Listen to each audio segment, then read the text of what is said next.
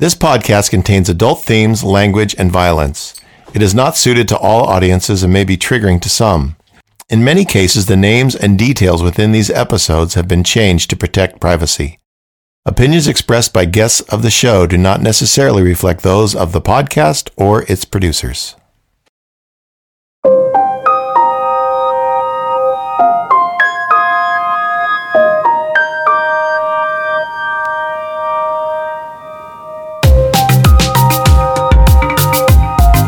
Welcome to Isolated, a podcast about male victims of domestic abuse and control, as well as those suffering as a result of parent alienation syndrome. We are not therapists or experts in this field, but seek to bring these issues to light and provide awareness of early warning signs of abusive behavior and resources for help.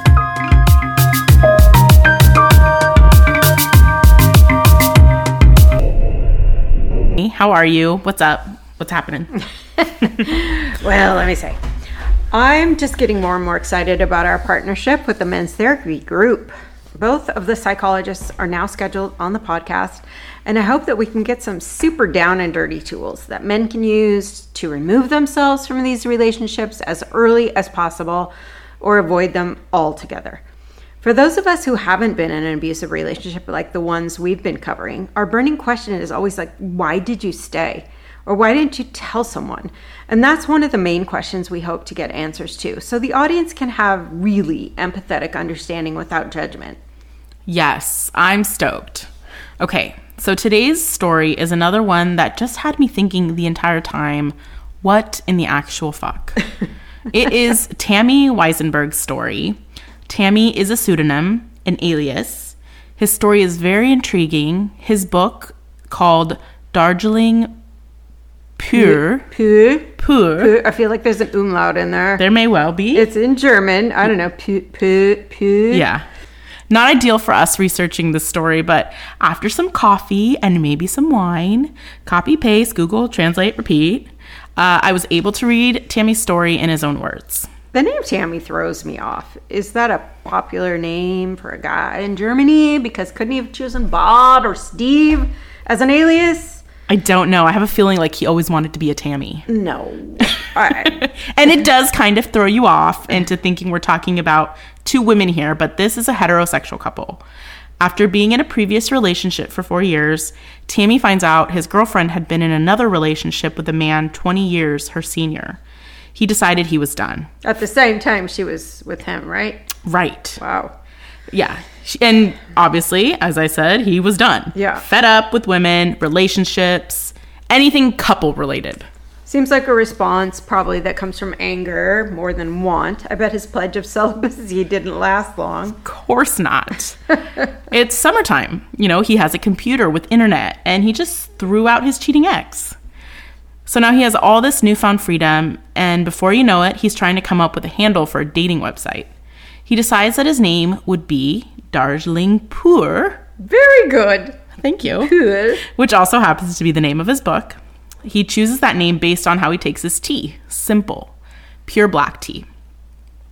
Pure man, you know, simple Yeah, man. Down and basic. He writes in his book, quote, I couldn't have imagined in my craziest dreams that registering for this website would cause me the greatest agony in my life so far, end quote.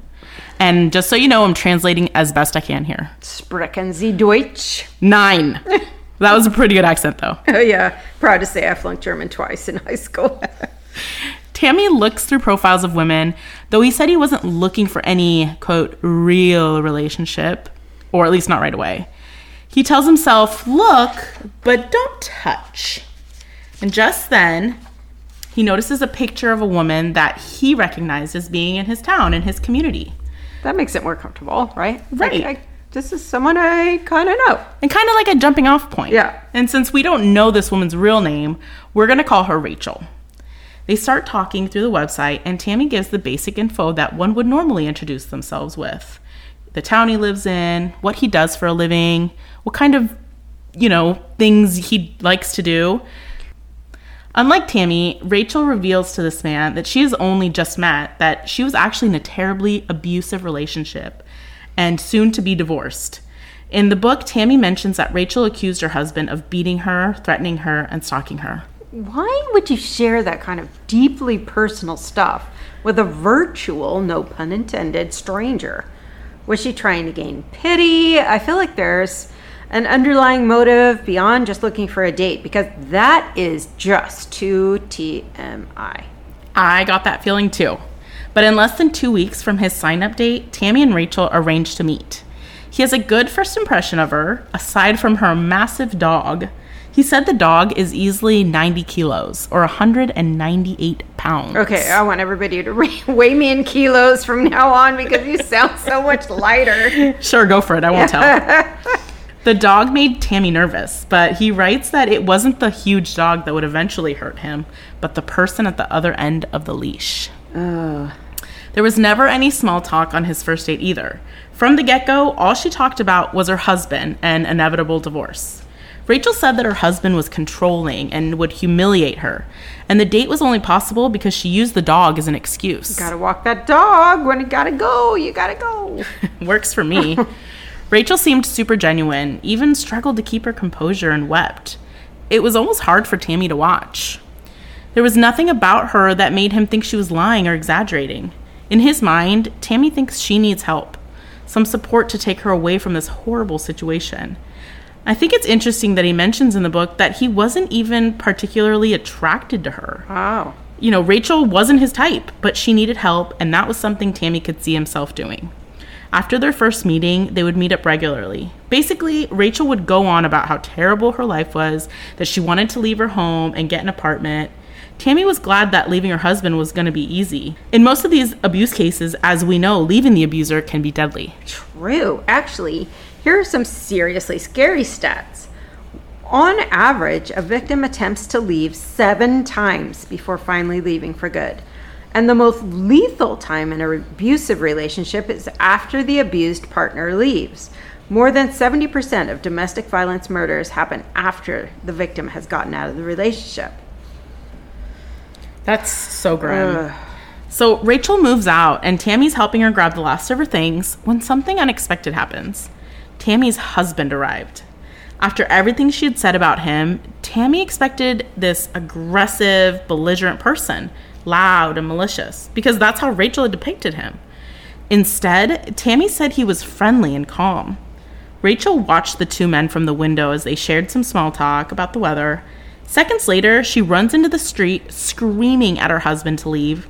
Rachel asks Tami to go wait inside. He tried to say, like, hey, this isn't necessary, but she interrupted him, basically saying, get your ass inside, Tami. He was surprised, but he went inside anyway. He left the door open slightly and could clearly hear Rachel yelling, You cowardly piece of shit. I hope that you die a miserable death without me. Tami was shaken. The abuse he had just heard came out of Rachel's mouth, not her husband's, which completely contradicted how she'd portrayed the relationship. As Tami was leaving, he passed by Rachel's husband, who said, I never wish you to meet this true woman. I know that's transra- translated from German, but it sounds to me like he's trying to warn Tami and hopes that Tami never gets to know the real Rachel. And wouldn't that be a red flag to you? Some woman who's been telling you that she's been treating like treated like a doormat and call her calling her husband a cowardly piece of shit, and all of a sudden the husband saying, "Oh my gosh, beware." Oh, red flags all over the place. And Tami does ask her to explain what just went down. With tears in her eyes, Rachel said it was just bottled up anger from years of abuse coming out. Tami bought it, feeling sorry for her. This woman was a good person. About a year after their original meeting, Tami and Rachel decided to move in together. Unlike most couples, who each bring some of their furniture and decor into their combined home, all of Tami's stuff was either sold or donated ASAP.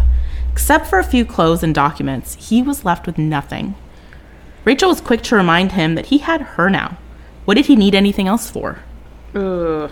Once they were living together, they only did things that she wanted to do. His friends took a back seat and they noticed Tami was never around anymore. If he had free time, it belonged to Rachel. She had a jealous nature and wanted Tami all to herself. Jealousy is the green eyed monster.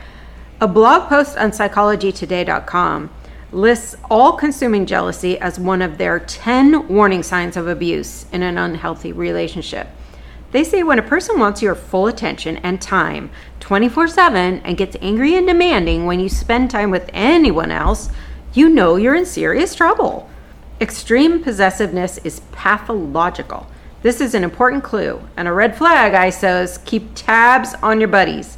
And if you feel like they've gone off the grid with no explanation, reach out to them. Right. Maybe they will confide in you if they're being harmed. Anyway, aside from spending all day, every day doing what Rachel wanted, Tami notices her behavior changing more and more, becoming less the woman he thought he knew. But if he questioned her, it was answered by deep sadness and rarely, thus far, outbursts of anger, followed, of course, by a tearful apology. she didn't mean that, or it slipped out. Tami wasn't the only focus of Rachel's negative attention. She sued the landlord of the apartment where they lived simply because she didn't like his rules. You know, outrageous things like keep your home clean, set times for barbecuing in the shared garden, and that quiet times were observed. Good grief. These are pretty much standard for apartment living. What did she think? She ruled the world? Even if you own a home, and you have to keep it clean and stop playing your drum solos by a certain hour. I know. How dare someone regulate her? Nope. After losing the lawsuit, Rachel wanted to get away from the stress and go on vacation. Tami had to work and didn't have any days off, but that was met with little understanding on her end. Hating to see her unhappy, he takes the days off and makes a reservation at a hotel. When they get there, she immediately hates the place, mm.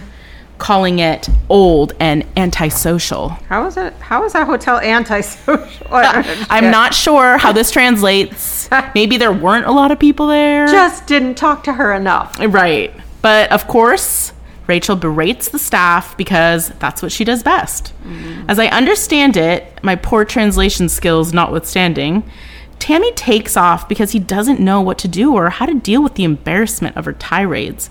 She later tells him, You cowardly pig, you left me in this dirty hole. What a weakling of a man you are. Didn't Rachel want to relax from stress? Is that the whole reason they went on this getaway? It seems to me like all she does is cause stress and she finds fault with everything. And did Tami leave and go back home, or did he just take a walk? I'm confused. It's not really clear, but Tami showed no emotion while being humiliated by Rachel. He endured it quietly while her saliva is literally hitting his face. Blech. And in the book, he describes it as the corners of her mouth just white and wet. Ew, she's like a rabid dog. It is. And Tami says it was just unreal. And then she does the unthinkable. She slapped him in the face in front of everyone near his ear, so hard it took him a few minutes to regain his hearing. Can you guess what happens next? Unfortunately, let me guess. Uh, she starts to cry. I bet she just says, I wanted a nice getaway, not this horrible experience in this antisocial hotel. And she's so stressed and blah, blah, blah. And Tami probably follows the pattern and feels sorry for Rachel and winds up consoling her. Exactly. Oh my God. Little by little, she became a person he didn't recognize. Tami says he doubted his knowledge of human nature. She was so off normal. She kept her office locked even though they lived together. One day, Tami manages to break in and finds a file with a list of all the money she owes her ex husband. To top it off, there's something from her ex husband saying he has years of records proving that he was a victim of domestic abuse and mistreatment by her, enough to prosecute her. Oh my gosh, wow, mind spin.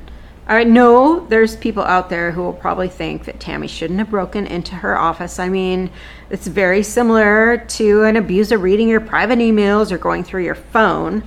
But still, you're in a married, committed relationship. And if my husband had a locked room that I wasn't allowed to go in, that would not be okay. That's a clear sign of something weird. And then what he found was completely mind blowing.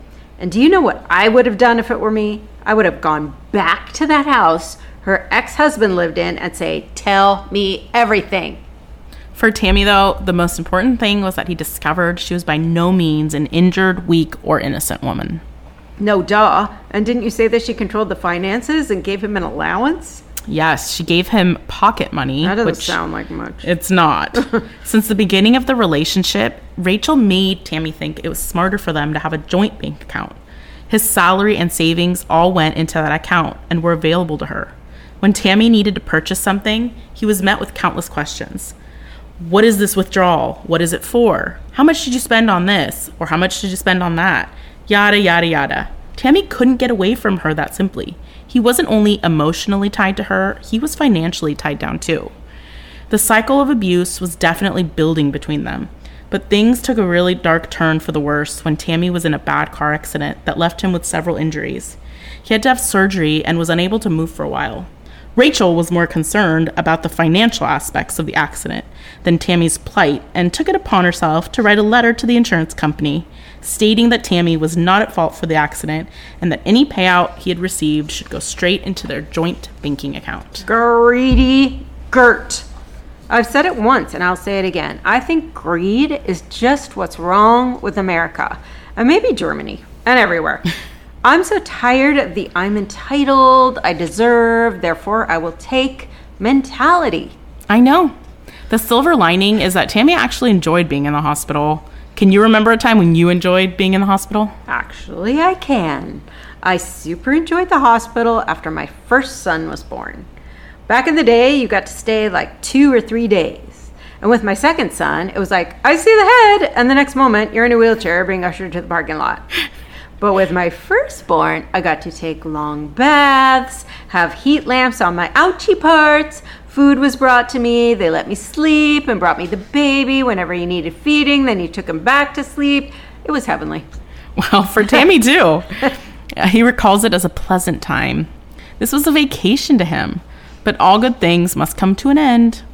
After returning home from major surgery and rest, Tami received a letter stating that the insurance company was going to award him 7,500 euros from the car accident. So 75 euro, 7,500 euros is like 9,000 US dollars. I wouldn't turn that down. New. I wouldn't either. Tami thought he could take that money and open a secret bank account and build up savings privately. Yes. But Rachel found out she came home one day demanding he open his stupid mouth and explain. She took one of his crutches and hit him forcefully on the leg. Tami says the pain was unbearable. The blow she gave him left a bleeding wound, but Tami stayed silent. She continued to threaten him, saying, You'll be back in the hospital sooner than you can imagine. After that, she gave him another blow, this time on the same leg that Tammy had just been operated on.